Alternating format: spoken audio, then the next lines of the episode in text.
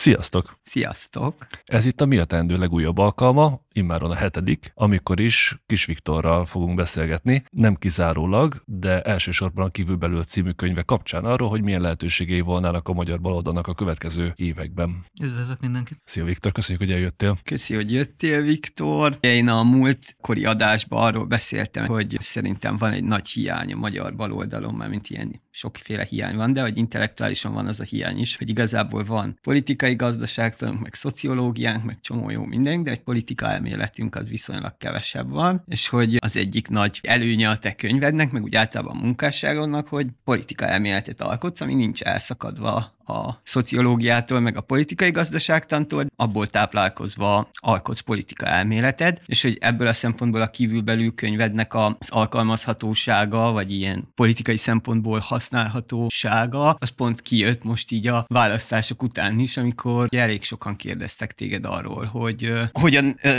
érted meg ezt a helyzetet, vagy uh, kértek segítséget tőled a helyzet megértésében, szóval ilyen szempontból az uh, szerintem beszédes, hogy amikor nyúlni kell lett valahová, akkor az egyik központi könyv, meg gondolatiság az az, amit te képviselsz, és hogy ilyen szempontból még extrán fontos minden egyéb más hasznos, fontos könyv mellett, amikről így beszélgetünk az elmúlt időben. Szóval nekem ezért nagyon közel áll a szívemhez.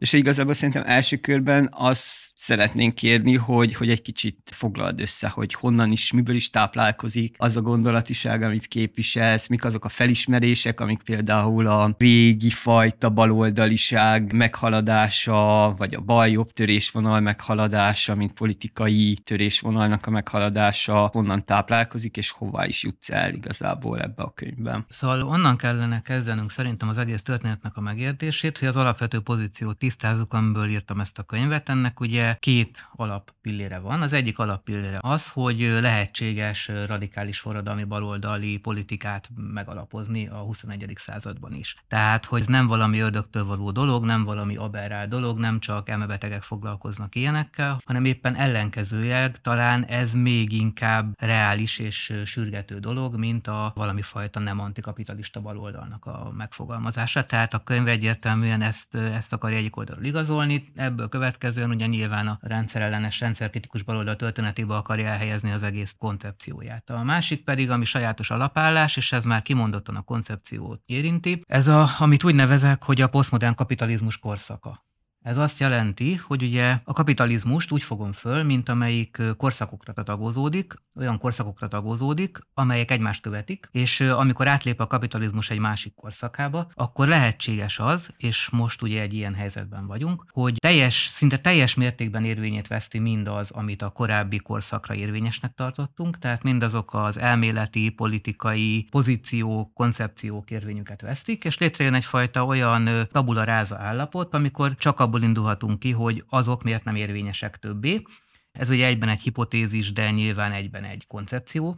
És azt próbáltam megfogalmazni, hogy ha elfogadjuk ezt, hogy egy teljesen más helyzetbe léptünk, ahol teljesen más jelent mostantól mi az, hogy baloldal, teljesen más jelent mostantól mi az, hogy antikapitalizmus, és teljesen mást kell mondanunk a világról, akkor miben lehet megfogalmazni ezt az alapvető gyökeres különbséget a a korábbi korszakai között, a korai és a modern kapitalizmus, illetve a, ebből között a posztmodern kapitalizmus között. A könyv címe is erre utal, nyilván ez a koncepciónak az alapvető magja is, hogy ezt úgy lehet legkönnyebben megérteni, hogyha egy új kérdéskör felől közelítünk, egy újfajta szakadás, egy újfajta problematika felől közelítünk, ez pedig a kívül és a belül nézőpontja, a kívül és a belül kérdése, a kirekesztettek és a befogadottak konfliktusa, és így tovább, és így tovább. Egy tisztázó kérdés, hogy mit is ér értesz, vagy miben fogod meg te ezt az újfajta kapitalizmus újszerűségét, vagy a, a lényegét korábbi korszakokhoz képest? Tehát mi az, amit posztmodern kapitalizmusnak, vagy kulturális kapitalizmusnak hívsz? Ez egy fontos része a könyvnek, és az egész koncepciónak fontos része, ugye, hogy amikor elkezdünk azon gondolkodni, hogy ez a rendszerünkben élünk, ez miben gyökeresen új, akkor ugye azt kell látnunk, hogy természete megváltozott Ez azt jelenti, hogyha lefordítjuk röviden, hogy ugyanúgy a profitorientált gazdasági társaságok, ugyanúgy a, a tőke, ugyanúgy a profithajhászás irányítja ezt a világot, sőt ugye hát lényegében ez vezetett abba az állapotba, amiben jutunk, de az történik, hogy létrejön egy egészen új szituáció. Ez az egészen új szituáció úgy, úgy foglalható össze, hogy a rendszernek korábban az alapja az volt, hogy ugye, ahogy előállította a termékeket a munkafolyamat során, lényegében itt próbálták bezsebelni a profitot, tehát ugye ennek a rendszernek korábban a munka és a kizsákmányolás volt a központi eleme. És amikor arról beszéltünk, hogy tőke, arról beszéltünk, hogy antikapitalizmus, akkor a termelésre gondoltunk, akkor a termelés világára gondoltunk, a gyára gondoltunk, a munkásokra gondoltunk, a, a kizsákmányolásra gondoltunk, és itt tovább, és itt tovább. És hogy az adja az egészen új arculatát ennek a posztmodern kapitalizmusnak. Az a hihetetlen nagy különbség, hogy ennek a rendszernek már nem az anyagi termelés lesz az alapja, hanem valami fajta kulturális termelés, tehát a kultúra termelés lesz az alapja. Lényegében a rendszer az úgy működik most már, hogy ahhoz, hogy azt a sok mindent, amit előállít, egyrészt megváltozott az, amiket előállít ez a rendszer, tehát most már nem csak termékeket állít elő, hanem szolgáltatásokat, élményeket, mi, Identitások. identitásokat, kulturális termékeket. E, ez egyrészt megváltozott, tehát nem csak anyagi termékeket állít elő, és másrészt megváltozott az, és ez ami a koncepcióban, amit én megfogalmazok eredeti gondolat, hogy megváltozott az, hogy szembesült ezzel a rendszer, hogy ez a sok minden, amit előállít, ez csak úgy tudja eladni, csak úgy tudja értékesíteni, sőt igazából ebbe van a profit, hogyha alá dolgozik, és már létrehoz eleve egy olyan kultúrát, amelyben ezek a termékek relevánsak, érdekesek, fogyasztása érettek, és ráadásul létrehozza azokat az embereket is, akik ezeket a termékeket elfogyasztják. Tehát Magyarán szólva a kapitalizmus, kulturális kapitalizmus azt jelenti, hogy a rendszer most már nem csak termékeket termel, hanem egy kultúrát is termelőn ezeket a termékeket beleilleszti, illetve az egyéneket is termeli, akiknek ez a kultúrája, és ezeket a kulturális termékeket fogyasztja. És mondjuk a klasszikus munka általi kizsákmányoláshoz képest itt a kizsákmányolás akkor hogy is működik? A kizsákmányolás, hogy hogy működik, hogy ha arról beszélünk, hogy posztmodern kapitalizmus, akkor a kérdéseink is már eleve nem biztos, hogy helyesek. Tehát, hogyha azt mondtuk, hogy mondjuk a korai kapitalizmusban a kizsákmányolás volt az antikapitalista baloldal alapgondolat, akkor azt kell mondanunk, hogy mi történik, hogyha a posztmodern kapitalizmusban minden átalakul, és mostantól, hogyha az antikapitalizmusról beszélünk, akkor nem azt a kérdést kell föltennünk, hogy akkor mi a kizsákmányolás új formája. Tehát mi van, hogyha az antikapitalizmusnak nem az a formája, hogy a, hogy a kizsákmányolás által okozott valami fajta rendszerellenes lázadás. Uh-huh. És ezt ugye nagyon nehéz belátni, mert ugye ez ténylegesen, amit én szeretnék elérni a könyvvel, az egy intellektuális és politikai tabularáza a baloldalon, hogy egyszerűen egy ponton túl a régi baloldal, a régi baloldali elméletek, a régi baloldali koncepciók gátjává válnak annak, hogy az antikapitalizmus sikeres legyen, működjön a mai világban. És én ennek tulajdonítom a baloldalnak egyfajta lemaradás lemaradását is a kortás, a kortás jobboldalhoz képest. Kortás jobboldal az vagy aktualizálni tudta, vagy ki tudott törni a saját korábbi gondolkodási sémái közül, mert ugye tudjuk, hogy a jobboldal az nem, nem ennyire kötött a saját teóriáihoz és koncepcióihoz, mint a baloldal. A baloldali meg a jobboldali elméletalkotás az nagyban különbözik. És az egyik fő különbség, hogy a baloldali elméletalkotás az nagyon racionalista, tehát nagyon kötődik a saját elméleteihez és politikai pozícióihoz. Innentől, amikor bekövetkezik egy olyan gyökeres változás, ami például a modern meg a posztmodern kapitalizmus között, akkor az antikapitalista, de a mezei baloldali szereplők is nehéz helyzetbe kerülnek, mert olyan mélyen gyökereznek a saját elméleti koncepcióikban, olyan mélyen gyökereznek a saját politikai koncepcióikban, hogy gyakorlatilag képtelenné válnak arra, hogy egy, hogy egy ilyen értelembe vett tabularázát csináljanak, mint mondjuk a mai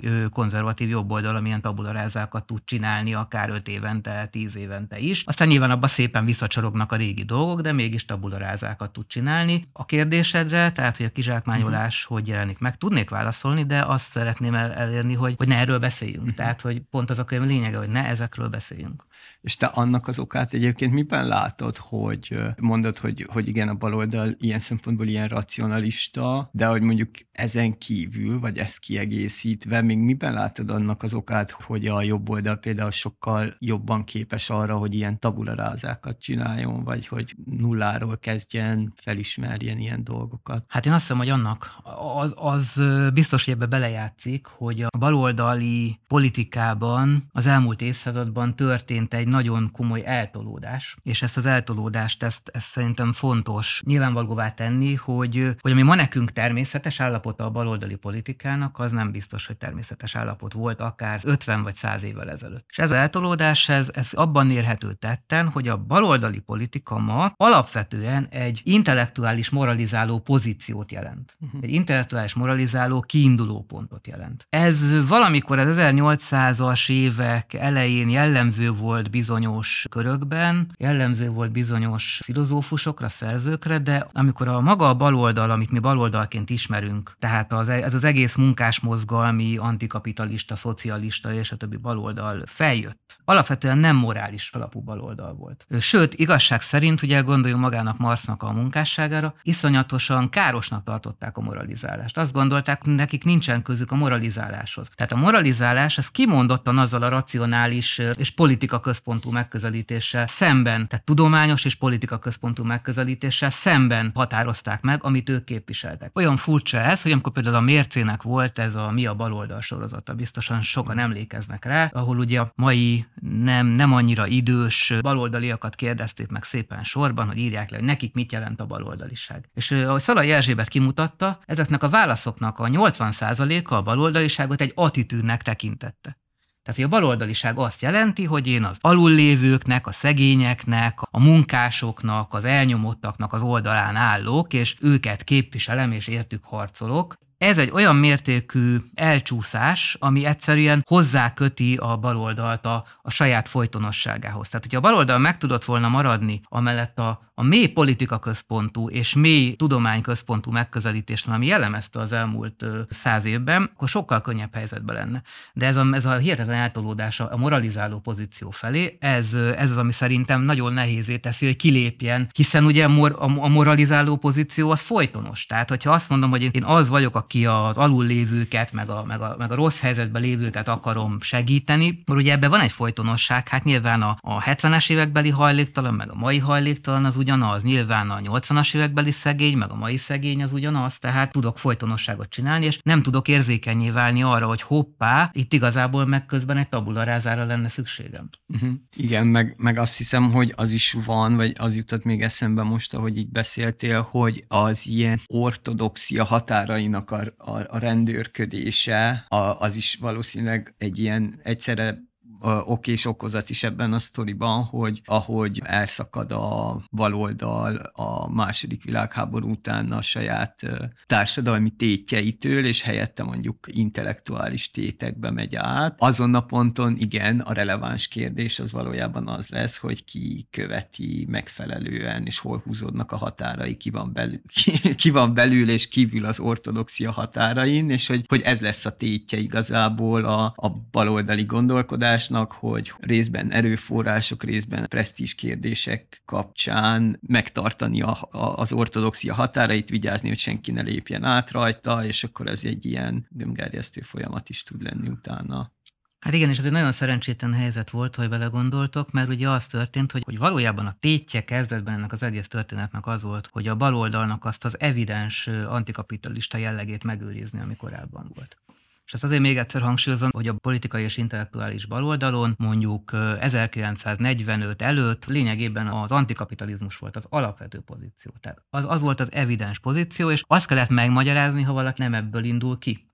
Ugye ma ez teljesen fordítva van. Tehát ma úgy van, hogy alapvetően az a, az a pozíció, hogy valami fajta reformer, szociális, szociális dologból indulunk ki, és azt kell megmagyarázni, hogy te miért vetemetsz ilyen abszurd dolgokra, hogy antikapitalizmus. És ugye az, az, az volt a szerencsétlen helyzet, hogy, a, hogy amikor megtörtént ez a, ez a finom folyamatos átalakulás, ugye a jóléti állam időszakában, a szociáldemokrata pártok átalakulásakor, meg ugye a Szovjetunió folyamatos lejáratódásával, ugye ezt se felejtsük el, akkor ugye azok, akik az, akik az antikapitalista irányt védelmezik, védelmezték, azok ott találták magukat, hogy egyre inkább és inkább és inkább kisebbségbe kerültek. És ez egy defenzív pozíciót eredményezett, tehát azt gondolták, hogy nekik akkor az a feladatuk, hogy védelmezzék a pozícióikat. Ne azon gondolkodjanak, hogy ezek a pozíciók mennyire kell őket lecserélni, mennyire kell őket újra gondolni, hanem érezvén, hogy egyre szűkül, szűkül, szűkül a mozgásterük, védelmezték azt, amit korábban gondoltak, és beleragadtak a korábbi koncepcióiknak és nézőpontjaiknak a sarába, hogy mondjuk így. Tehát nem elég, hogy nem tudták megvédeni a többségi pozíciójukat a baloldalon belül, mert nem tudták megvédeni, nyugaton sem tudták megvédeni, tehát ez nem magyar sajátosság, de ráadásul még bele is ragadtak a saját száz éves intellektuális hagyományaikba és koncepciójukba. Uh-huh. Szerintem is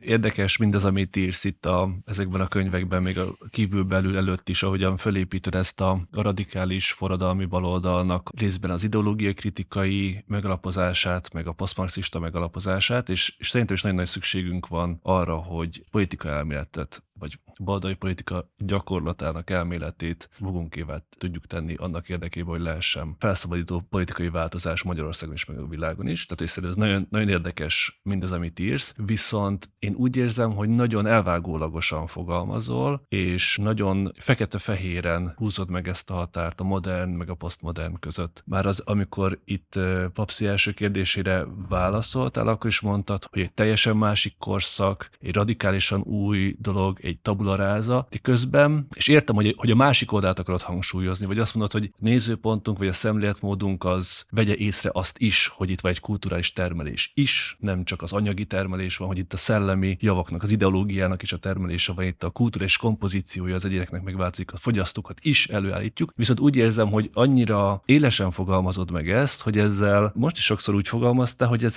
teljesen illegitim volna az a termeléses dolog. Tehát, hogyha ha megnézzük a kulturális termelést, vagy az ideológia termelést, vagy megnézzük a fogyasztói kultúrának a tényleges termékeit, meg azt, amire, ami ezekbe anyagiságukban ráépül, és azt visszakeressük, visszakövetjük, tehát mondok egy konkrétabb példát, hogy ne nagyon szálljon el itt a mondandóm, tehát hogy megnézzük egy plázában, hogy mi az, amiben radikálisan új az a kapitalizmus, mi az, amiben posztmodern, amiben a jelentéseket termeli, hogy a kultúrás kompozíciókat, a fogyasztókat is előállítja, de hogyha bevegyünk egy konkrét ruhaboltba, vagy bevegyük egy számítástechnikai vagy irodatechnikai boltba, és elkezdjük azokat az anyagiságukban ott levő termékeket megnézni, hogy annak végülis mi a termelés kontextusa, akkor ugyanúgy mégiscsak beleakadunk egy globális termelési hálózatba, meglátjuk, hogy azt a pólót, azt azért mégiscsak Bangladesbe varták össze, hogy az nekünk valami identitást termel, mert van rajta egy csegevara, vagy van rajta valami vicces felirat, de anyagiságában termelés, meg a kizsákmányolás, meg ez a globális termelési hálózatok a valósága, az nem tűnt el. Abban, abban egyébként hajlamos vagyok egyetérteni, hogy abból, ebből a modernista vagy termelési fókuszú elemzésből nehezebb most már politikát csinálni, és te éppen ezt célzott, hogy a politikát újra alapozd, viszont mint hogyha túlságosan kijöntenéd a fürdővízzel együtt ezt a termelési gyereket is azt próbálom megérteni, hogy miért nehezebb politikát csinálni a hagyományos termelési központú megközelítésből. És uh-huh. erre, amit mondasz, ennek a kérdésnek azért örülök, mert ez egy fontos kérdést épít. Ugye azt a kérdést érinti, hogy nagyon erős új szükségletként rendelkezik a baloldali elméletben, és persze tudjuk, hogy ennek nagyon komoly előzményei vannak már akár mondjuk a Lenin imperializmus elméletében is, de azért mégis nagyon komoly igényként jelentkezik a, a globális elméletalkotásnak a problémája. Uh-huh. Tehát, hogy egyszerűen ma nincsen releváns baloldali baloldali elmélet globalizáció elmélet nélkül. Uh-huh. A világrendszer elmélet ugye teljes mértékben teljesíti ezeket a kritériumokat. Tehát a világrendszer elmélet számomra egy olyan elmélet, amelyik az előző adásokban ugye hallhatták a hallgatókat, teljes képet tud erről a spektrumról adni. Csak hogy azt érzem, hogy a, hogy a világrendszer elmélet pontosan viszont a politikai megalapozás tekintetében tud keveset mondani, éppen hogy a úgymond centrum vagy félperiféria része lakó embereknek, vagy az itt ezeknek a régióknak a számára. De nem is a világrendszer elmélet itt a, a kérdés, nem inkább válaszolni szeretnék a kérdésre, de azért hoztam be a világrendszer elméletet, mert a, a, annak a köz, egyik központi teoretikusa az Immanuel Wallenstein írja, és ezt a könyvben is idézem, hogy ő számára úgy jelenik meg, hogy van ma a tőkének egy nagy ellenmondása. A tőkének pedig a nagy ellenmondása az, hogy egyszerre szeretné a munkát kizsákmányolni, és a, a munkásosztályt minél inkább olyan, olyan alulfizetett kizsákmányolt proletár helyzetben tartani, ami neki a legjövedelmezőbb, és egyszerre szeretné a kulturális kapitalizmust működtetni az extra profittal, és a fogyasztással, és az élményekkel, és, a, és azt írja a Wallenstein, hogy ez egy olyan ellenmondás, amit a rendszer nem tud földolgozni. És ebből a gondolatból gondoltam tovább, hogy ebben a dologban a Wallenstein téved. Ugyanis a rendszer ezt úgy dolgozza föl, hogy ezeket a dolgokat különböző helyekre rakja a világban. És ez a különböző helyek, ezek ugye az Alain Badiou nyomán én zónáknak hívom, tehát ezek nem esnek egybe a centrummal, perifériával és félperifériával, tehát ez egy sokkal a világonban élünk, tehát ennek a bizonyos proletár termelésnek a zónája, a zónái, az olcsó természet zónái ugyanúgy megvannak a, uh-huh a, a fejlett régiókon belül, vagy a félperiférián belül is, és ugyanúgy megvannak a fogyasztás az értékesítés zónái a harmadik világban is, de gyakorlatilag az történik, hogy az egyik dolgot ide pakolja a tőke, a másik dolgot oda pakolja, az egyik dologhoz ezeket az embereket rendeli hozzá, a másik dologhoz azokat az embereket rendeli hozzá, és így történik az, hogy valójában létrejönnek azok a helyek, amikről én a könyvemben beszélek, ahol ez az egész kulturális kapitalizmus, ez, ez működik, és ugye itt valóban jól érzékelt, hogy ugye van van, egy látszólagos ellenmondás van a könyvben, amit ha a hallgatók eddig követni tudták, akkor érteni fogják, miről beszélek. Ez egy látszólagos ellenmondás, hogy nyilván, hogyha a globális térképet nézzük, akkor a kulturális kapitalizmus zónái és az azokban élő emberek mennyisége az, az, az sokkal kisebb,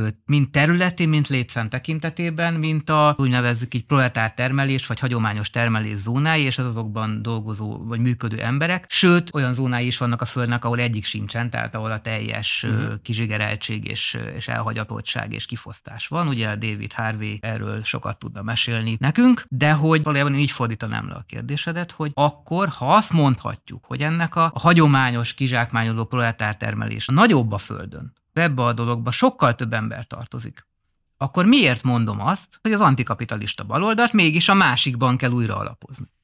Az egyik, amit rögtön mondhatunk rá, az evidens, hogy hát azért, mert ugye mi alapvetően egy olyan világhoz tartozunk, ugye ez a nyugati világ, vagy a fejlett világnak a pereme, tehát a, mi félperifériás pozíciónk azért nem egészen ugyanaz, mint mondjuk egy, egy adapszózom, egy latin-amerikai félperifériás pozíció, mi azért elég közel vagyunk Ausztriához és Németországhoz, elég közel vagyunk a fejlett országokhoz, tehát hogy mi számunkra re- relevánsabb a kulturális kapitalizmus kérdése, mint a proletár kizsákmányoló zónáknak a kérdése. De van egy másik másik szál is, és ez is erősen megjelenik a könyvben, csak ezt nem akarom részletesen most elmondani, mert túl sok idő menne vele, de van egy másik szál is, ami pedig arról szól, hogy a kulturális kapitalizmus az, a, az lényegében az a tőke számára, ahol meg lehet fogni. Tehát, hogy azok, azok a zónák, ahol a proletarizált tömegek élnek a föld nagy részén, ahol a hagyományos kizsákmányolás, a hagyományos munkavilága érvényesül, vagy egyszerűen semmi sincsen, azokban a zónákban a tőkét és ezt a bizonyos egész kapitalizmus nem lehet megfogni, mert sem a megszerveződés lehetőségei nincsenek meg, hiszen ezek az emberek ugye olyan állapotokban, olyan, olyan körülmények között élnek, ahogy.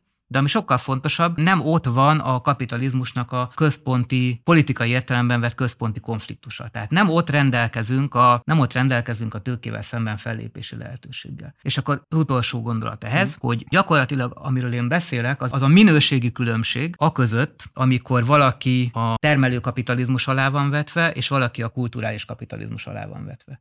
Ugye, amikor valaki a termelőkapitalizmus alá van vetve, akkor azért megy el dolgozni, hogy ne hajjon éhen, tehát a tőkének egy iszonyatos nagy zsarolási potenciája van vele szemben, hiszen ő nem szabotálhatja büntetlenül a tőkét, hiszen akkor ilyen hal, ugye most ez nyilván egyszerűsítően mondva, tehát a, tőkének ott egy hihetetlen túlsúlya van a mindenkori bérmunkásokkal, ebben az értelemben proletárokkal szemben.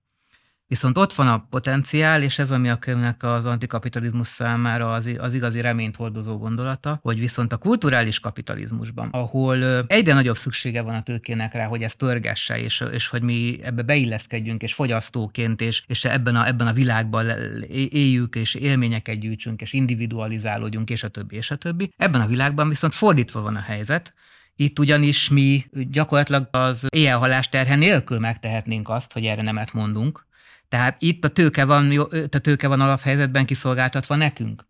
Tehát ez ennek a könyvnek az igazi, hogy mondjam, örömhír a baloldali antikapitalista politika számára, hogy a posztmodern kapitalizmusban, ezekben a zónákban, a tőke számára központi jelentőségű zónákban gyakorlatilag a tőke van kiszolgáltatva nekünk. Tehát potenciálisan történelmileg megvan az a lehetőség, hogy beintsünk neki, és ezzel a kapitalizmus lényegében felszámoljuk.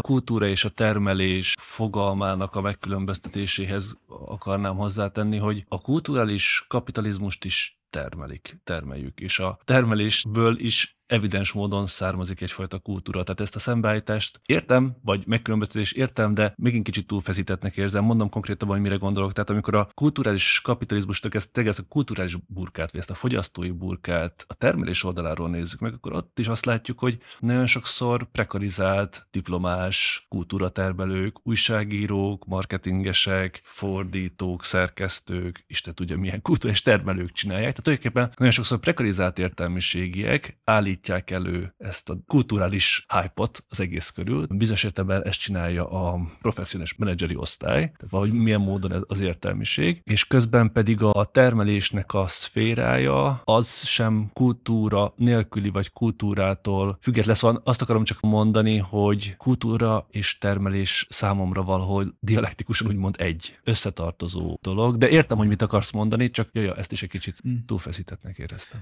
Igen, csak hogy ahogy én értem ezt a dolgot, most ebből a Wallersteini ellentmondásból, hmm. amit az előbb megidéztél kiindulva, hogy szerintem ennek van egy olyan feloldása is, ez a zóna elmélet mellett, hogy azt mondod, hogy a klasszikus kapitalizmusban valaki azért dönt úgy, hogy aláveti magát ennek az elidegenítő, kizsákmányoló folyamatnak, mert hogy ezen múlik a, a túlélése, és hogy a kulturális kapitalizmus kapitalizmus, amit ad, az valójában az, hogy te, mint aktív agenciával rendelkező ember úgy vesd alá magad, hogy döntsél úgy, hogy egyébként nem kollektíve ellenállsz ennek a rendszernek, és megpróbálod azt megdönteni, hanem azt az ígéretet adja el, hogy elidegenedésmentes, teljes életet élhetsz ebben a kulturális kapitalizmusban egyénként, és akkor valójában azért azért ezen a szinten érdemes politizálni, mert hogy igazából ez az a szint, ami megakadályozza a közös politikai cselekvését a kizsákmányolt proletárnak. Tehát ezt jól értem? Nem egészen. Az az igazság, hogy azért nem, mert azt az kell ebben elfogadni, hogy, a, hogy az, az egyéneknek az egész integrációs módja különbözik a kétféle változatban. Mm. Tehát, hogy az egyik esetben az egyéneket azt alapvetően a munka körül integrálják, a termelés körül integrálják. Tehát ugye egyszerűen a modern és a korai kapitalizmusban, ami, ami köré kiépül az egész társadalmi létezés, az egész társadalmi élet, az ugye alapvetően a, a gyár, tehát alapvetően a gyár köré épül ki. Ugye a 70-es években történik egy minőségi elmozdulás, ugye az egész társadalmi reprodukció kérdése, ami napjainkban gyakran előkerül, a fordulat külön számot is szentelt neki, az ugye ennek volt már egy kiterjesztett változata, amikor, a, amikor azt tapasztalták, hogy a tőke a gyár köré már az egész társadalmi létezést megtervezi, és minden a társadal, minden a gyári munka nyereségességének, profitabilitásának a szolgálatába van állítva. És az a nagy változás a kulturális kapitalizmusban, és erre van szükség hozzá, hogy kiütközött az az ellenmondás, hogy azok az emberek, akiket így integráltak a társadalomba, ez kb. a 60-as évek végén, a 70-es évek elején ütközött ki, ezek az emberek nem alkalmasak a másikra, nem alkalmasak a fogyasztói társadalomra, nem alkalmasak a kulturális kapitalizmusra. Tehát meg kell változtatni az egyének integrációjának a módját. Azért, ugye, mert ez az integráció, hogy valakit hogy integrálunk, és ugye ezt az egésznek a, itt, itt lehet kézzelfoghatóvá tenni, hogy annak az egyénnek viselkedési módjai, gondolkodásmódjai, attitűdjei lesznek. Például egy olyan ember, akit termelés köré integráltak, azzal szembesültek a 60-as, 70-es évek fordulóján, hogy egyre nehezebb volt őket meggyőzni, hogy bizonyos termékeket megvásároljanak. Tehát ezek ugye alapvetően puritán, racionális emberek voltak, akik a szabadidejüket, a háztartásukat, a családjukat próbálták menedzselni a munka mellett, és akkor belátták, hogy ilyen dolog, hogy vegyek egy autót, ez jó, vagy belátták, hogy vegyek egy hűtőszekrényt, az jó, meg hogy elmenjek nyaralni két héten nyáron, az is jó, tehát ezeket így be tudták látni. De az a baj, hogy ez, ez a kapitalizmusnak már kevés volt. És azzal szembesült, hogy ő sokkal több mindent szeretne eladni az embereknek. Ezekből is sokkal többet, tehát neki az nem jó, hogyha valaki csak 5 vagy 8 évente vesz autót, mert akkor abból nem lesz pörgetve a, uh-huh. az üzlet. Már pedig akit a munkavilágán keresztül integráltnak, az nem volt hülye elkölteni a nehezen összekuporgatott fizetését egy új autóra 5 éven belül, amikor nem is volt túl sok pénze, és még, vagy de ha volt is, akkor is értelmes dolgokra akarta elkölteni. Tehát egyszerűen olyan integrációs módot kellett kitalálni, és ez lényegében a kulturális kapitalizmus egy új integrációs mód, amit hétköznapilag, a hétköznapi szóhasználatban gyakran csak fogyasztói társadalomnak hívunk. Uh-huh. Tehát, hogy a, a hallgatók így nyilván gyakrabban találkoznak vele, csak Zygmunt Bauman kimondottan ezt a szembeállítást is használja, ugye, hogy termelő és fogyasztói társadalom, de a fogyasztói társadalom kifejezés nem, nem elég, mert nem fogja meg a dolognak a, az igazi minőségi átalakulását, de ez történt, hogy egyszerűen másfajta emberekre lett szükség és amit a hagyományos baloldal sokszor csak szimplán neoliberális korszakként azonosít be, az számomra a kulturális kapitalizmus képülésnek a korszaka, amikor megváltozik a társadalmi létezésnek a, a módja, és alkalmassá válnak az emberek, hogy az új típusú termékeket, az új típusú szolgáltatásokat, a, a sokkal inkább felpörgetett gazdaságot fogyasszák, sokkal többet legyenek hajlandóak fizetni dolgokért, mint korábban, mert ez lesz az alapja az értékesítésnek. Mondok egy példát, ugye ez a felvétel Óbudán készül, és itt új lakóparkok épülnek. És ezek az új lakóparkok, ezek sokszor a régi lakótelep szomszédságába épülnek. Tehát hmm. úgy épülnek, hogy az út egyik felén a lakótelep van, a másik felén az új lakópark van. És ezek a lakóparkok még kinézetre is kísértetiesen hasonlítanak egy lakótelepre, tehát sűrűn építettek, több emeletesek, 8-10 emeletesek is vannak közöttük. És mi történik? Az ugyanakkor a lakás az utca egyik oldalán, mit tudom én, 40 millió forintba kerül, az utca másik oldalán pedig 60 millió forintba. És miért? Azért, mert a kulturális kapitalizmus teszi lehetővé azt, hogy aki azt megveszi, az lakópark lakó akarjon lenni. Azért fizet érte 20 millió forinttal többet, mert a lakópark lakóság az egy életmódként jelenik meg, egy éles stílusként jelenik meg, szemben a, a panelprolisággal, amelyik meg egy másik éles stílus. Egy hagyományos, a, egy munkakörül integrált ember azért elgondolkodna, hogy neki ére 20 millió forinttal többet, az, hogy megvegyen az út másik oldalán ugyanakkor a lakást, ahol ugyanúgy átjárhatna az ott alatta nyílt üzletbe, vagy nem tudom. Egy kulturális kapitalizmusba integrált ember számára nem kérdés, hogy lakópark lakónak lenni, az sokkal jobb, mint panelprolinak lenni. Wolfgang Stréknek van egy ilyen, szóval New Left Review-ba írt egy 14 környékén egy dolgozatot erről, hogy, hogy az a 70-es évekbeli túltermelési válság, meg profitabilitási válság hozta be azt. Ugye, amit te mondasz, ez a termelési kapitalizmus korában arra van ez a Henry Ford idézet, hogy bármilyen színben megvásárolhatod a T-modellt, ez long as it's black, am- ameddig fekete. De hogy akkor kezdjünk el adni rózsaszín és uh-huh. lila autókat is, Sokkal drágában. Többért, így van, drágábban, és akkor itt jön be, hogy valójában ez a politikára is kihatott, mert hogy a politikában is gyakorlatilag fogyasztóként, élmények fogyasztóiként, attitűdök, magunkra öltőjeként gyakorlatilag, tehát mint egy, egy tömegtermelt szép ruhának a felvételeként állunk hozzá a politikához is, és hogy emiatt újfajta baloldali politizálásra van szükség Strék szerint, ami pont az embereket, mint fogyasztókat problematizálja tematizálja valahogy, és akkor itt átjutunk hozzád, vagy a te diagnózisodhoz is, ami rímel erre.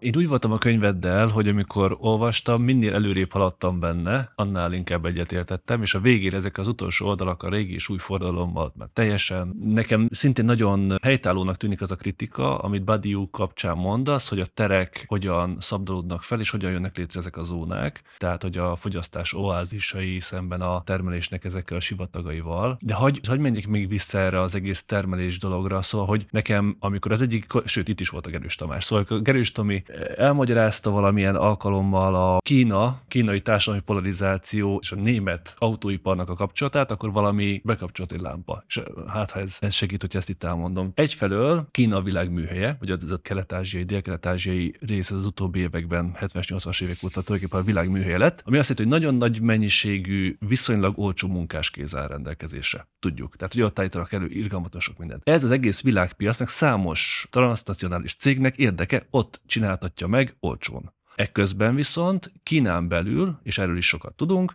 irgalmatlan nagy osztálypolarizáció van, tehát nagyon nagyon kinyílik az egyenlőtlenség, ezt valahogy a pártállam próbálja egyben tartani, de van egy egyre erősebb, izmosodó, jómódú fogyasztói, nem tudom, hogy nevezzem őket, kínai fogyasztói osztály, mondjuk így, amelyik meg közben éppen ezeknek a nyugati javaknak az egyik legnagyobb felvevő piaca. Tehát az SUV-kat, amiket a BMW és az Audi és a Mercedes előállít, tehát a német járműipar, annak csak egy részét adják el most már az Egyesült Államokban meg Európában, nagyon nagy része megy Kínába. Tehát, hogy itt van egy olyan ellentmondás, hogy tulajdonképpen a Mercedes vagy a Daimler AG az lehet, hogy el fog vinni termelési kapacitásokat Kínába, hogy ott olcsó megcsinálják, és ezért az alsó csoportok ki legyenek zsákmányolva, de ugyanabban az országban, ugyanabban a hatalmas országban lesz egy másik több tízmilliós felvásárlói piaca, ahol eladja ezeket az autókat. És amit mondani akarok ezzel, hogy a Wallensteinnek kapcsolatos kritikád, ez tökre megállja a helyét, ebben teljesen egyet tudok érteni, mert hogyha úgy fogjuk fel, hogy akkor félperifériás állam, vagy egy perifériás állam az egy ilyen homogén valami lenne, és akkor van három szín a térképen, kékkel jelezzük a centrumot, és akkor sárgával a félperifériást, és pirossal a perifériást, és úgy tekintjük, hogy ezek ilyen homogén országok, sokszor Wallenstein maga így fogalmaz, tehát tényleg teljesen félreérthető.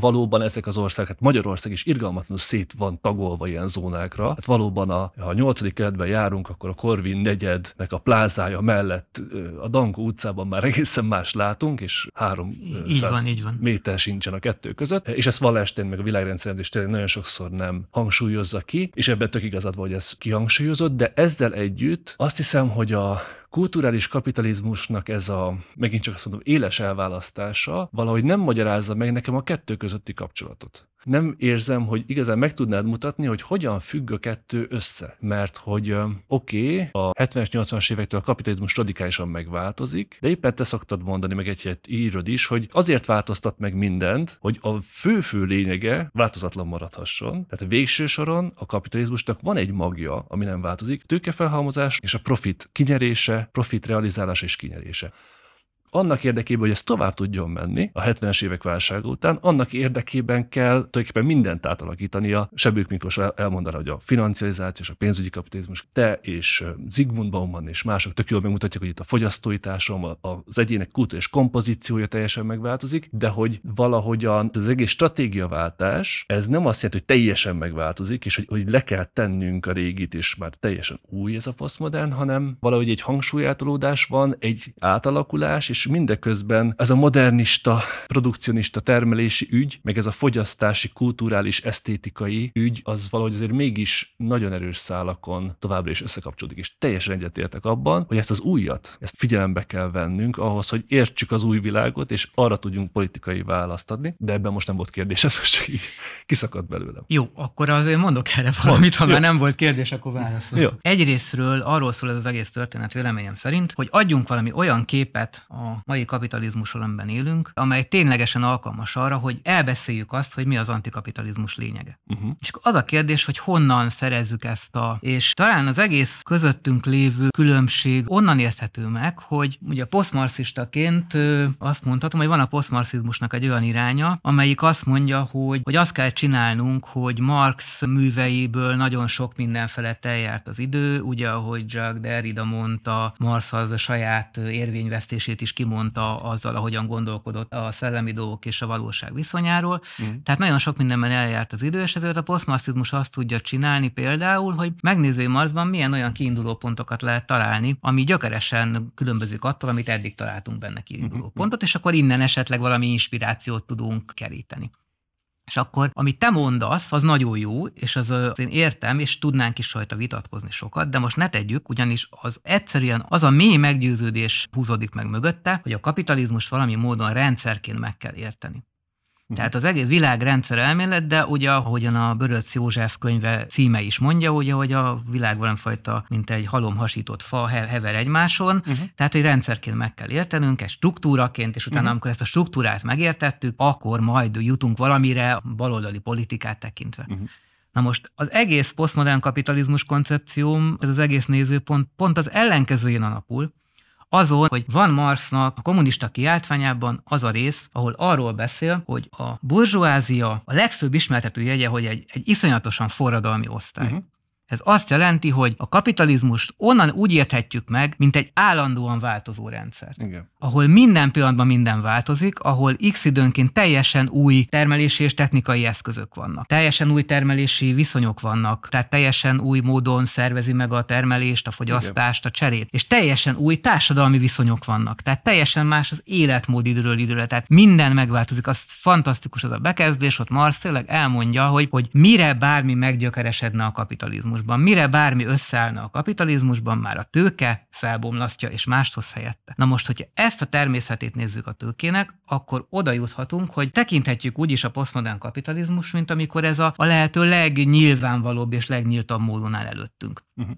Mert számomra a posztmodern kapitalizmus az ez a marszi jóslatnak a betetőződése. Ha meg akarjuk érteni az antikapitalizmust, akkor nem azt kell csinálnunk, hogy egy rendszert leírunk, és utána abból kikövetkeztetjük, vagy, vagy, vagy megvizsgáljuk, hogy akkor azzal szemben hol vannak a potenciálok, hanem éppen ellenkezőleg azt mondhatjuk, hogy a marszi alapkérdéssel kell válaszolni hogyha van nekünk egy hiperforradalmi osztályunk, és egy hiperforradalmi dolgunk a tőke, tehát ami állandóan forradalmat csinál, mert ugye mivel jár az, hogy a tőke állandóan forradalmat csinál? Csak loholunk utána tőke föltalálja az okostelefont, és mi lólunk utána, tíz év elteltével mobiltelefonnyomkodunk a metrón. A tőke föltalálja az internetet, lólunk utána, már nem is találkozunk élő emberekkel, csak a közösségi médiában csetelünk és anyázzuk egymást. Tehát, hogy a tőke állandó forradalmat csinál, loholunk utána a termelésben, a fogyasztásban, a kultúrában, és ráadásul ennek ugye mindig megvannak a következményei, mert ugye a tőkét csak a profit érdekli, egészen elmeltünk az ökológiai kérdésig bezárólag. Uh-huh. És a Mars nagy kérdése az, a, annak a Marsnak, akiből én kiindulok, hogyha itt van ez a hiperforradalmi tőkénk, akkor ennek egy módon lehet véget vetni, ha van egy forradalmi erő, amelyik azt mondja neki, hogy nem. És ugye ez a forradalmi erő volt Marsnál a proletariátus, uh-huh. amelyik azt mondja a tőke forradalmi erejének, hogy én ezt nem, Barsz abban reménykedett, hogy ezt még viszonylag idejekorán azt mondja a tőkének, hogy nem, hát ez ugye nem jött be. Proletariátus nem, hogy idejekorán nem mondta ezt a tőkének, de egyáltalán nem mondta sajnos, legalábbis a centrum országokban. Tehát ez nem jött be. A jobb oldalnak a nagy előnyét ma például abban látom, hogy a jobb oldal sokkal intenzívebben és jobban átéve tud reagálni a tőkének erre a hiperforradalmi természetére. Mert ugye ennek a másik oldalán egy, egy konzervatív válasz van. Minél hiperforradalmibb a tőke, minél gyorsabban változtat meg minden, minél inkább egy-két-három év alatt tök más lesz a világ, annál több alapot teremt ez a, a konzervatívok számára, hogy már a 10-20 évvel ezelőtti dolgot is úgy állítsák be, mint, mint valami értékes dolognak az elvesztése. Ugye, ha megfigyelitek, az a mostani konzervativizmusban az abszurd, hogy 30 évvel ezelőtti dolgot úgy tud előadni, mint hogyha valami több ezer éves dolog lenne, ami, ami úristen mi lesz vele a, a gyerekkorunk karácsonyát. Hát, mintha a gyerekkorunk karácsonyában nem a a, Coca-Colás télapó dizájn lett volna már, ami volt, mm. semmi köze nincs a hagyományos karácsonyhoz, értitek? Tehát mm. hát a, a gyerekkorunk karácsonya ugyanolyan kvázi fogyasztói karácsony mm. volt, mint a mostani, csak egy más dizájn, egy más világba illeszkedett. És, és gyakorlatilag a mostani kérdés is az, hogy ki tudja a tőke hiperforradalmi természetét egy, egy forradalommal azt mondani rá, hogy ne. Számomra ez a kérdés és mivel ez a hiperforradalmi természet számomra igenis leginkább a kulturális kapitalizmusban jelenik meg, mert azért sajnos a, a termelőkapitalizmusban, a harmadik világban azért olyan sok forradalmi nincs, sőt a világrendszer elmélet írja le, hogy oda mindig a hulladékot rakják ki, tehát mindig a kevésbé fejlett termelési eszközöket, mm. a kevésbé fejlett munkamegosztást, ott abban nincsen nagy forradalmi. Ahol a tőke forradalma zajlik, az a kulturális része a kapitalizmusnak, azok a zónák. Tehát ott kell keresni azt, aki ezzel szembe föl tud lépni, és mondom, azért megvan ennek ennek a tétje, mert ha meg így nézzük, akkor hogyha ezt a rendszerkritikus baloldal nem erre áll rá, hogy ő is egyfajta kulturális forradalmi ugye azt mondom, hogy ellenkulturális forradalom, ezt így nevezem, ha nem egy ilyen fajta ellensúlyban gondolkodik a hetetlen forradalmi tőkével szembe, akkor ezen a placon csak a konzervatívok lesznek. Mert a konzervatívok ezt csinálják tíz éve. Hát ennek a legjobb példája, ugye olvassuk Magyarországon van egy. Egyébként én annak is örülnék, ha a magyar baloldal tényleg tudna iszonyatos eredeti elméleteket letenni az asztalra, mert, mert nem kell nekünk mindig a nyugati elméleteket importálni, meg nem kell azt néznünk, hogy a nyugati folyóiratokban hova tudunk publikálni. És hogyha például Magyarországon megnézzük a Békés Mártonnak a műveit a konzervatív oldalon, ő egy, egy igazi, ha úgy tetszik, igazi hungarikum, mert ő ezt tudja nagyon jól megzenésíteni, hogy az egész Orbán rendszer hogyan tekinthető úgy, mint az általam posztmodern kapitalizmusnak hívott valamire egy reakció. Erre a hihetetlen extra forradalmi tőkére való reakció. Igen, mondjuk egy kicsit könnyebb dolguk van, mert nem a tőkére kell nekik nemet mondani.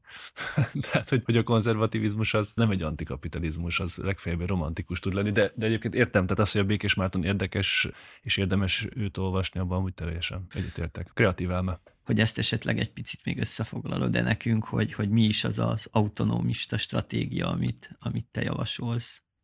Uh-huh. Igen, valójában, hát ezzel ugye már a politikai gyakorlat szintjére jutunk valóban, még pedig arra, arra a kérdésre, ugye, hogy akkor tulajdonképpen mi lesz az a mód, ahogyan ezzel a kulturális kapitalizmussal szembe lehet fordulni. Na most itt egy borzasztó fontos dolgot szeretnék hangsúlyozni, hogy ugye itt nem, nem arról van szó, hogy én fikciókat keresek, tehát nem arról van szó, hogy, hogy elméletileg próbálok belülni, logikailag próbálok belülni egy dolgot, hanem arról van szó, hogy kimondottan azt akarom empirikusan megállapítani, hogy, hogy mi az a mód, ahogyan már is a kulturális kapitalizmus ellen a világban valódi emberek lázadnak, és valódi emberek szemben állnak vele. Tehát ha úgy tetszik, ahogy a Marx ezt megfogalmazta, ugye a, a valóban létező mozgalmat keresem, csak hát nyilván abban a formában, ahogy ez ma lehetséges, vagy amiből ma azt ki lehet bontakoztatni. És az autonomizmus az egy olyan pozíciót jelent számomra, ami egyszerűen arról szól, amikor a, arra a minőségi ugrásra, ami történik, ugye az a minőségi ugrás, ezt korábban eddig erről beszéltünk, arra a minőségi ugrásra, hogy a, hogy a, hogy a kulturális kapitalizmus egy, egy csodavilágot tár az emberek szem elé. Tehát egy, egy, egy nagyon egy pozitív, kellemes, vonzó, kívánatos világot tár az emberek felé, és azt mondja neked, hogy tessék, tessék, itt van, lépjél be a kapuján, a tiéd, ez a szuper élet, a szuper fogyasztással, a, a szuper lakással, a szuper élményekkel és a szuper munkával, ugye azért ne felejtsük, hogy a szuper munka is beletartozik ebbe, azok a munkák nyilván, amelyek ugye ebben a, vilá, ebben a bizonyos kulturális kapitalizmusban léteznek, a szuper munkával, és amikor a, akkor kezdődik az autonomizmus, amikor valaki azt mondja, hogy ez, amire azt mondják nekem, hogy ez annyira szuper, ez, amire annyira mondják hogy nekem, hogy annyira szuper, az nem annyira szuper, mint ahogyan kinéz. És, és azt mondom, hogy ebben a dologban nem akarok részt venni nem, nem, ez, nem ez lenne számomra a kívánatos világ. Tehát ez egy, ez egy egészen új pozíciója a lázadásnak. Ez a könyvemnek az utolsó fejezete, ami azt a címet viselő régi és új forradalmak, abban fejtem ki részletesen, hogy az az igazán új elem a kulturális kapitalizmusban, hogy még a modern és a korai kapitalizmusban az ellen lázadtak az emberek, ami ebben a rendszerben szörnyű és elviselhetetlen volt, és a hagyományos baloldal is erre építette a stratégiáit, hogy megkeresni azokat a pontokat, amikor a rendszer elviselhetetlen lesz. A kulturális kapitalizmus kapitalizmusban a lázadás azokon a pontokon jelenik meg, tehát ez nem fikció, ezt nem én akarom, hogy itt jelenjen meg, hanem azt látjuk, hogy azon a pontokon jelenik meg, amiről a rendszer azt mondja, hogy az a szuper. Tehát arról se, soha nem mondta a rendszer, hogy milyen szuper dolog proletárként gürizni egy gyárban 16 órát. Erre sosem mondta a rendszer, hogy hát mi hát ez a legjobb dolog. Nem, hát azt mindenki tudta, hogy rossz, ezzel elrázadott a proletariátus a 1800-as években. De most a rázadás az az ellen történik, amiről a rendszer azt mondja, hogy a legszuperebb. És ezt a fordulatot vezetem vissza 1968-ra, ugye 68 nekem ennek az ideáltipikus példája és megszületésének helye. A jó élet, a kapitalizmus által kínált jó élet elleni lázadás, amikor ugye a termelés köré szerveződő modern kapitalizmus ellen kezdtek el lázadni. Ugye ezért nem szeretem ma ezt a hihetetlen nosztalgiát a baloldal részéről a jóléti állam, meg az 50-es, 60-as évek iránt. Micsoda? Hát, hát ez ellen lázad 68, ezzel volt tele a töke az akkori fiataloknak, ezzel a szuper jóléti kapitalizmus kapitalizmussal. Most ez irány nosztalgiázunk? Hát ne vicceljünk már, a radikális forradalmi baloldal akkor ezzel lázadt ami iránt ma ez a nagy nosztalgia megy a neoliberalizmus korábbnak szülötteként fellépő baloldal részéről, az a világ, amely a termelés köré szerveződött, amely a nagyon merev társadalmi hierarchiát hozott létre, amely létező világok legjobbikának állította be magát, Éppen most jelent meg magyarul ugye a Betty Friedennek a könyve, a Nőiség, Gultusza, azt hiszem ezt a címet adták neki magyarul. Nagyszerűen le van írva. A feminizmus ekkor született. Uh-huh. A jóléti állam és a modern kapitalizmus időszaka ellen született. Most meg ez irány nosztalgiázunk? Nem, hát ott történt az meg, hogy a kapitalizmus először azt állított, először állította azt magáról, hogy na ez a szuper, ez a tuti ez, ez a nagyon jó neked. És akkor született meg az a stratégia, amelyik azt fedezte föl, hogy mostantól a lázadás áttevődik a jó kapitalizmus elleni lázadás oldalára. Tehát amikor az ellen lázadnak az antikapitalista baloldal tagjai, amiről a rendszer azt mondja, hogy ez szuper.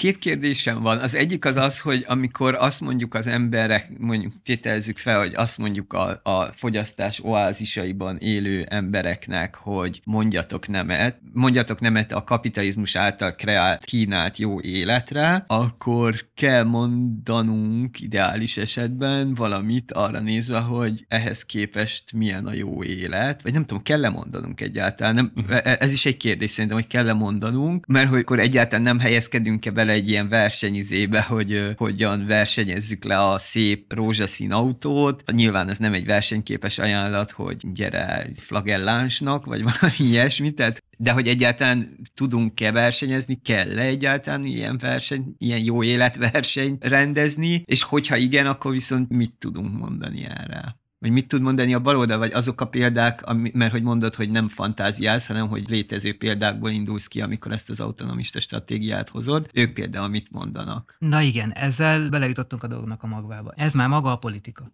Uh-huh. Tehát, hogy nem tudom, hogy a hallgatók ezt tudták-e követni. Nem beszéltünk ugye pártokról, meg nem beszéltünk választásokról, és mégis eljutottunk oda, hogy politika.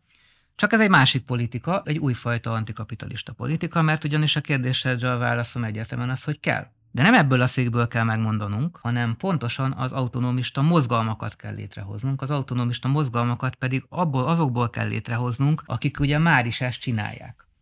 Mondok egy nagyon egyszerű példát.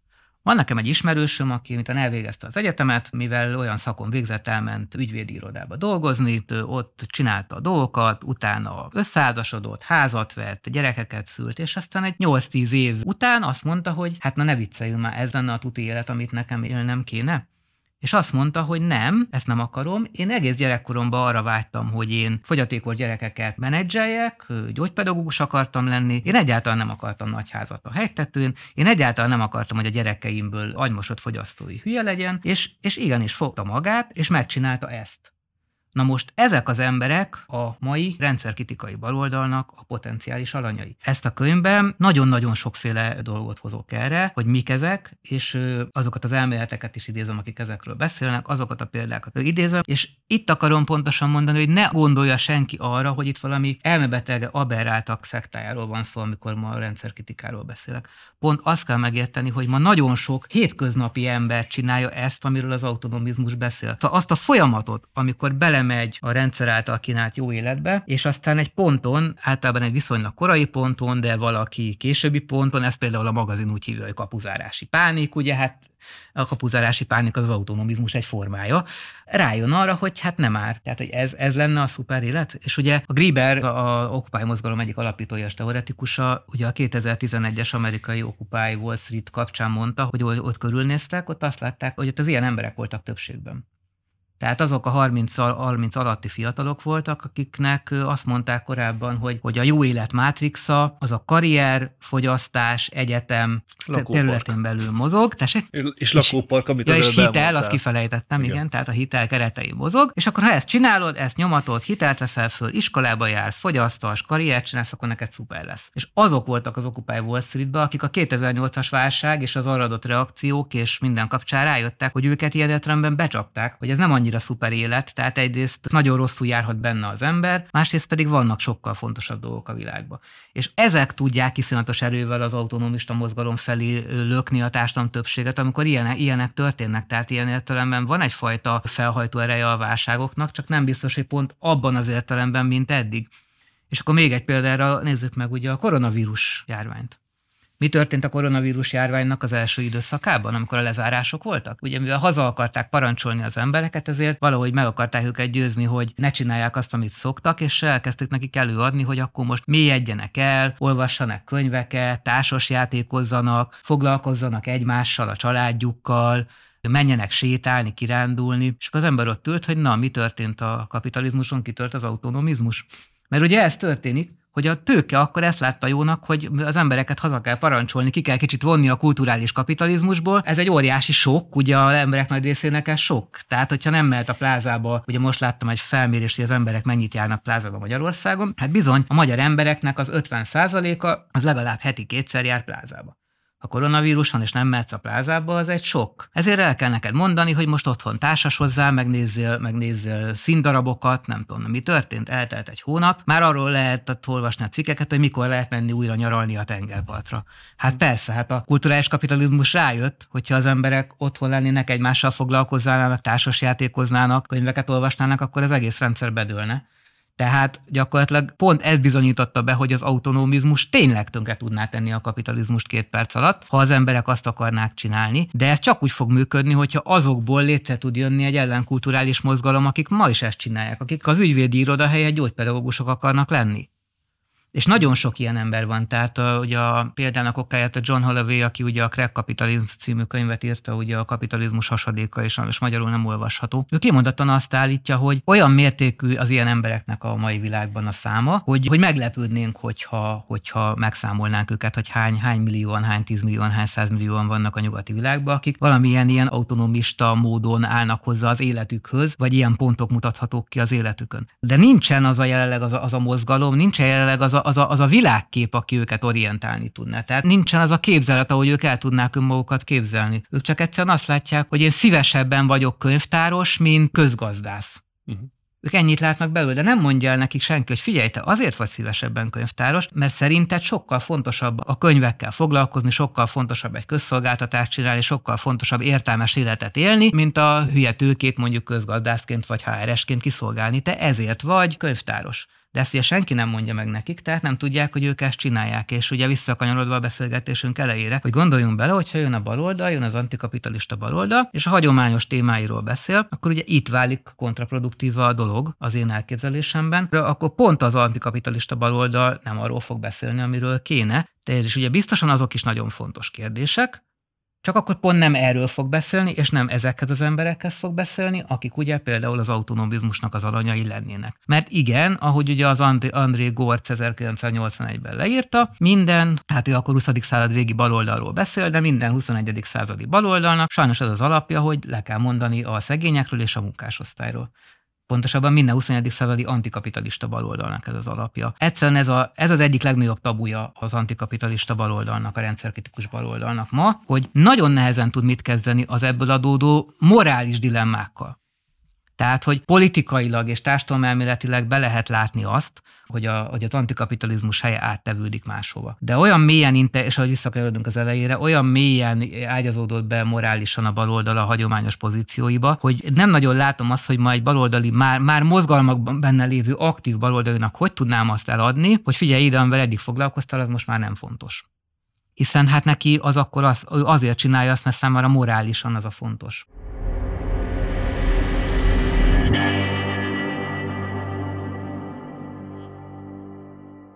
Lehet, hogy egy kicsit ezt a kritikádat fogja ez a kérdésem is alátámasztani, de hogy nekem az egyik ilyen kulcs momentum ebben az autonomista stratégiában, hogy azáltal, hogy nemet mondtam erre az egész kulturális kapitalizmusra, azáltal nem szükségszerűen vonom ki magam egyébként a tőkés termelés viszonyrendszeréből, és hogy, hogy ezt nem látom, hogy itt az átkötés hogy történik, mert hogy igen, én lehet, hogy azt mondom, hogy nem akarok a BlackRocknál valami aktatologató lenni, tenni, hiszen intelligens ember vagyok, tudom, hogy egyébként egy semmi értelme nincs annak a munkának, amit csinálok, és akkor elmegyek, mit tudom én, beteg gondozónak, aminek ugye van értelme, az egy olyan munka, aminek van értelme, de hogy lehet, hogy ezt egyébként egy privát beteggondozó cégnél teszem, és nemet mondtam mindenféle ilyen fogyasztási vagy kulturális izére, amit így a kapitalizmus elém tol, de hogy ettől függetlenül azért vissza, igazából visszamegyek akkor a, a termelési kapitalizmusba olyan értemben, hogy hát valamit muszáj ennem, ezért muszáj valamennyi pénzem legyen, tehát hogy csak azért, hogy kenyeret és vizet vegyek, csak ezért muszáj eladnom a munkaerőmet, tehát hogy valójában nem fogom kivonni magam a tőke uralma alól.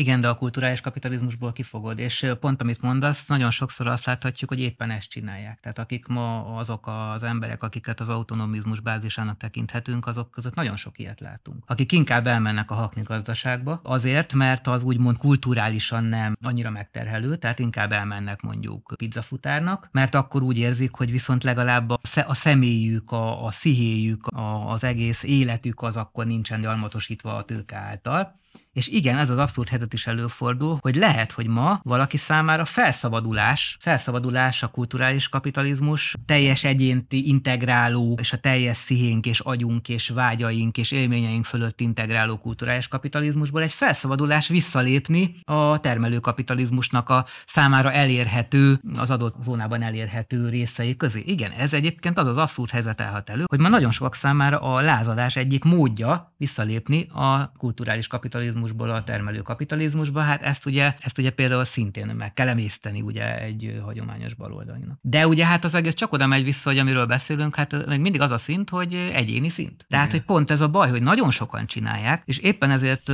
mondja azt a könyvem, hogy, és hangsúlyozza, hogy az autonomizmusnak egy ellenkulturális mozgalommal kell összeállnia ez még csak az autonomista lázadásnak a szintje. Hogy megpróbálod megoldani a saját egyéni szinteden az életedet. Az, hogy az ügyvédi iroda helyett elmész gyógypedagógusnak, meg az, hogy, hogy HRS helyett elmész pizzafutárnak, az egy egyéni, egyéni megoldás, mert eleged van mert nem akarod csinálni. De ez nem áll össze egy egészén, nincsen neked semmifajta viszonyod a többi hasonlóval, nincsen benne stratégia, nincsen fölépítve az egész globálisan, tehát a könyv utolsó fejezete az pont arról szól, hogy ezek, hogy jelenleg még csak ez, ennek a lázadásnak a reális potenciájéval rendelkezünk. Tehát az emberek ezt a lázadást már csinálják nap mint nap. A politika ott fog tudni kezdődni, amikor ezzel három dolog történik. Egyrésztről létrejönnek azok a hálózatok, ahogyan ezek az emberek kapcsolatba kerülnek egymással. Ahogyan az egymás életében valami módon közösségi kapcsolati dolgokat hoznak létre. Tehát, hogy, tehát, hogy é, é, egy, egy, egy autonóm életté válik a dolog.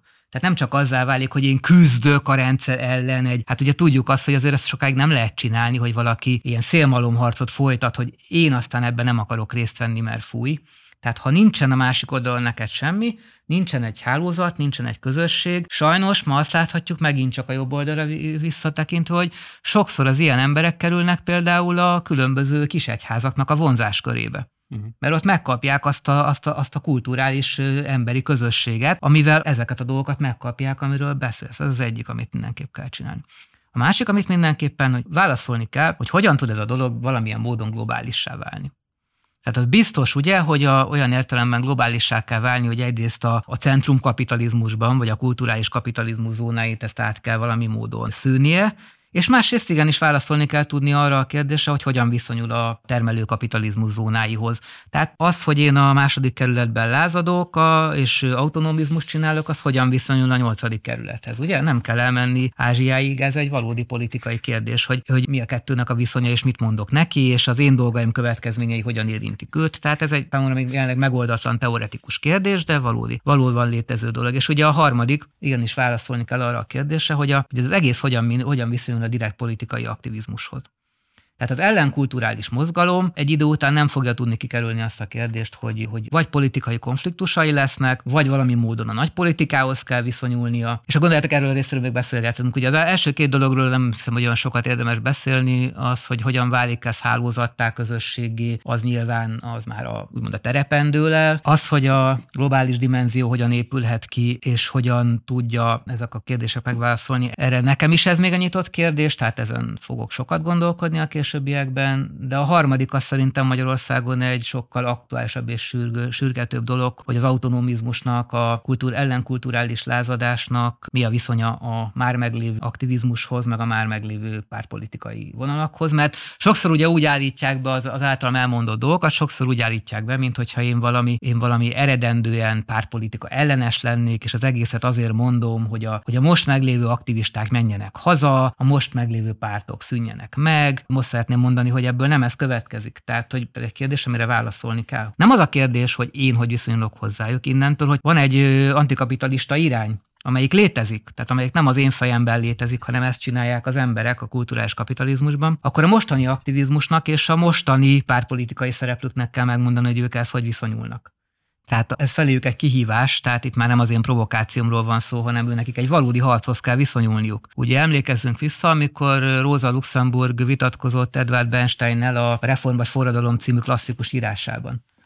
Akkor azzal vágott vissza a Bernsteinnek, hogy oké, okay, hogy te mindent elmondasz, hogy hogy van, meg hogyan nincsen, de akkor hogy viszonyulsz te ahhoz, hogy itt egy valódi osztályharc zajlik? Akkor te azt mondod, hogy mi menjünk haza? Vagy azt mondod, hogy akkor mi mostantól ne akarjuk megdönteni a kapitalizmust? Tehát amint te felfedezed a valódi harcot, esetünkben ugye a kulturális kapitalizmus világa elleni autonóm, autonóm lázadásokat, onnantól te egy kihívást állítasz a többiek elé, hogy akkor te azt mondod, hogy, hogy akkor te mit mondasz erre a harcra. És ez, egy, ez azt hiszem, hogy ez a, ez az a szituáció, ami az antikapitalista baloldalból régóta hiányzik. Hogy nem tudtuk a harcunkat, nem volt meg a harcunkat, ugye ez a harc lesz a végső melyik.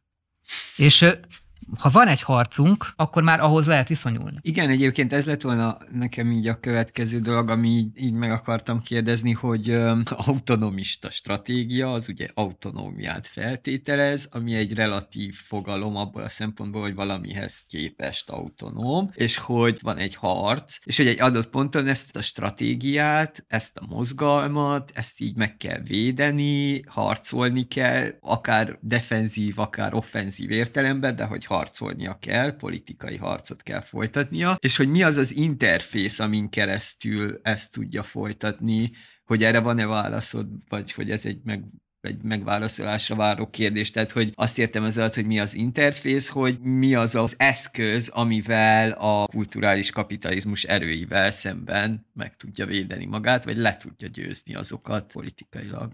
Azt szeretném elérni, hogy az aktivizmusnak és a pártpolitikának a szereplői, azok, akik itt szóba jöhetnek, azok valami módon lássák be azt, hogy eljön az a pont, amikor nekik muszáj ráállniuk erre a történelmi távlatos értelemben vett alapvető küzdelemre.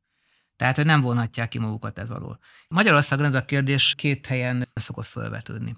Az egyik hely, ahol felvetődik, most leginkább legalábbis az ugye a különböző ökopolitikai pártok és mozgalmak különböző ökopolitikai pártok és mozgalmak, amelyek nagyon sokszor óckodnak Magyarországon attól, hogy kimondják azt, hogy itt igenis valami módon a kapitalizmus jövőjétől függ az, amit ők csinálnak.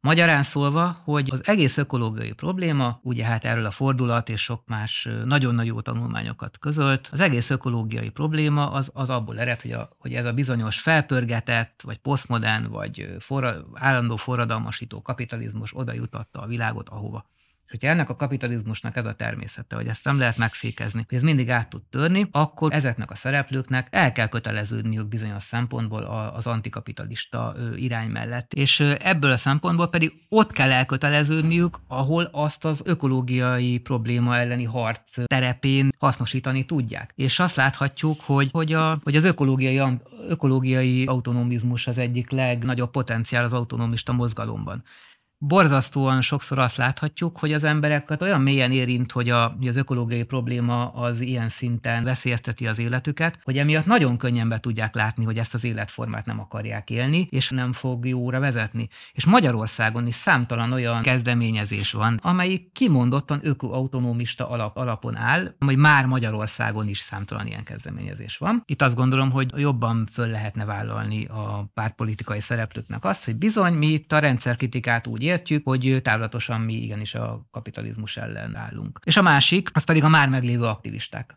Az a furcsa helyzet van, hogyha mondjuk megnéznénk a térképét mondjuk akár csak a magyarországi aktivista közegnek, akkor azt láthatnánk, hogy nagyon nagy részük, amit lényegében csinál, az nem más, mint az autonomizmus. Ugye gondoljunk a szövetkezeti mozgalmakra, vagy gondoljunk az ilyen közös lakhatási mozgalmakra, vagy a, vagy a használat megosztó mozgalmakra, vagy az egész szolidáris gazdaságra, ugye, mint, a, mint irányra. Hát ezek lényegében abban a tágan értelmezett értelemben teljes mértékben beleillenek az autonomista stratégiába. És azt gondolom, hogy az aktivista szféra részéről pedig, amire leginkább szükség lenne, vagy én nagyon szeretném ezt elérni, hogyha a saját öntudatukat állítanák rá, állítanák át.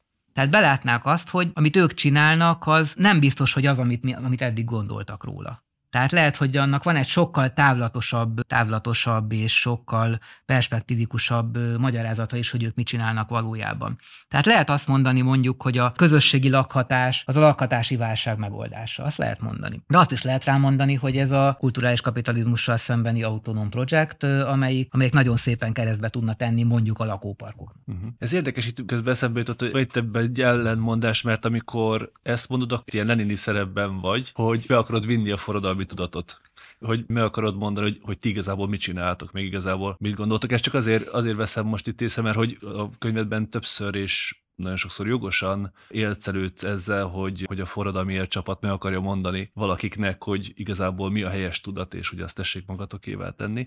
Tehát lehet, hogy egyébként ezek a szolidáris gazdaság vagy megosztáson alapuló, vagy lakatási szövetkezeteket építő fiatalok meg igazából mondjuk marxistának gondolják magukat, vagy tudom is én minek gondolják magukat, attól függ. Ja, persze, hát nyilvánvaló, hogy mondjuk azt, hogyha azt mondom, hogy aktivistának, hogy valamit rosszul gondolsz, és te igazából más csinálsz, azt lehet azt mondani, hogy én leninista vagyok vele szemben, de, de azért szerencsére magába az autonomista mozgalomban nem akarom belevinni kívülről a tudatot. Szóval. Tulajdonképpen az egész beszélgetésünk nem is kellett feltennünk a mi a teendő kérdését, mert hogy teljesen organikusan csúsztunk rá. Viszont mindenképpen meg akartam kérdezni, hogy egészen konkrétan a 266-267. oldalon, vagy mindjárt idézem is, nagyon-nagyon nehéz és nyomasztó kérdésnek, becsapós kérdésnek nevezed a mi a teendő kérdést. Ez is az utolsó előtti fejezet cím, mi a teendő, egy becsapós kérdés, és akkor idézik egy kicsit, azt írott, hogy a mi a teendő kérdése tulajdonképpen már Marx kora óta sziklaként nyomja agyon a baloldali kezdeményezéseket és a és forradalmi változásra vágyók sokaságát és kiadjuk egy mondat, és aztán folytatom. A mi a teendő kérdése azért igazán nyomasztó, mert ha jobban a mélyre nézünk, a felelet során valójában nem csak a hogyan, hanem a hová problémáját is meg kell válaszolni. Megint kihagyjuk egy oldalt, ez már 267. oldal. Teljes formájában a kérdés ugyanis így hangozna. Mi a teendő ahhoz, hogy a marxista politikai paradigma számára pedig ez a folytatás. Megszerezzük a hatalmat, és az állam felhasználásával, átalakításával kísérletítjük a kísérletítókat. És azt elmondott, hogy az autonomista stratégia szerint ez így rosszul van föltéve. Szóval itt is úgy látom, hogy valahogy el akarod magadtól tolni ezt a klasszikus marxista kérdést, hogy mi a teendő, de végső soron maga az egész könyved is teljesen értető módon erre a kérdésre akar válaszolni. Szóval miért érezted ezt nyomasztónak, vagy, vagy becsapósnak? Azért becsapós kérdés, mert amikor költesszük ezt a kérdést, akkor a kérdés már maga az a, az operatív tevékenységre vonatkozik. Tehát arra, hogy mi a teendő, ugye ezt a kérdést úgy értik a baloldalon, hogy, hogy mit csináljunk. Tehát uh-huh. mit csináljunk. Uh-huh. Na de a mit csináljunk kérdés, az mindig arra vonatkozik, hogy a, a, arra, arra a célra, amit csinálni akarunk. Tehát ugye, hogyha akarok építeni egy házat, akkor érdemes föltenni azt a kérdést, hogy akkor most mit tegyünk. Mit uh-huh. tegyünk ahhoz, hogy fölépítsük a házat. Uh-huh. És ugye a az a kérdés azért nagyon becsapós, mert éppen a felhalmozott tudás miatt, az évszázados felhalmozott tudás miatt a baloldali szereplők számára ez a, a miatt kérdésnek a valódi tartalma, az ahhoz, hogy tartalma, az evidensnek tűnik. Ugye, ahogy írom is, hogy ma beszélünk egy fiatallal, akkor általában is spontánul fogja mondani, hogy mi a teendő ahhoz, hogy bejussunk a parlamentbe, mi a teendő ahhoz, hogy a szegényeknek jobb legyen, mi a teendő ahhoz, hogy megszerezzük a hatalmat, megnyerjük a választásokat, megdöntsük az államhatalmat, mit tudom én. Tehát, uh-huh. hogy lényegében itt arról van szó, hogy az egész könyv erre akar sarkalni, ezért ezzel ér véget, hogy a kérdésünket nem azzal kell kezdeni, hogy mi a teendő, hanem azzal kell kezdeni, hogy mi az a bizonyos ahhoz, hogy amiről, amiről amiről beszélünk. Mi a cél? Mi az igazi cél? Igen, valóban, tehát mi uh-huh. az igazi cél? Uh-huh. Oké, okay. nagyon szépen köszönjük, Viktor, hogy eljöttél és beszélgettünk. Nagyon izgalmas volt. Mind a ketten az előző alkalommal egymástól függetlenül, össze nem beszélve, Papszival, jutottunk arra a következtetésre, hogy április 3 után mindenképpen érdemes téged elhívni és beszélgetni erről a könyvedről. Aki esetleg még nem olvasta ezt a könyvet, azt tanácsoljuk neki, hogy mindenképp olvassa el és olvassa végig, mert hogy az igazi főmondása végén jön, megtalálja a napvilág kiadó könyvei között 2021-ben jelent meg, és akkor még egyszer formális a címe kívülbelül egy új politikai logika, és amennyiben tetszett ez a beszélgetés, meg ez az adás, és szeretnétek még, hogy legyen ilyen, akkor adjatok nekünk visszajelzést, akár a Facebookon mi a teendő podcast a Facebook címünk, illetve van egy Gmail fiókunk is, ami mi a teendő podcast kukac gmail.com, oda hosszabban is tudtok nekünk írni, illetve tudjátok segíteni a mi podcastunkat, meg általában a podcast platformnak a fenntartását, tudjátok rajtunk kívül van még itt a belépési küszöb a város másik oldalán, illetve a jognak asztalánál, amik szintén hasonló podcast tartalmakat állítanak elő, szóval hogyha a Patreonon támogatjátok a Partizánt, akkor ezzel nekünk is tudtok segíteni, hogy ez fennmaradjon. Én is köszönöm, hogy meghívtatok, és remélem még tudunk beszélni. Köszi szépen, hogy jöttél. Köszönjük szépen. Sziasztok! Sziasztok.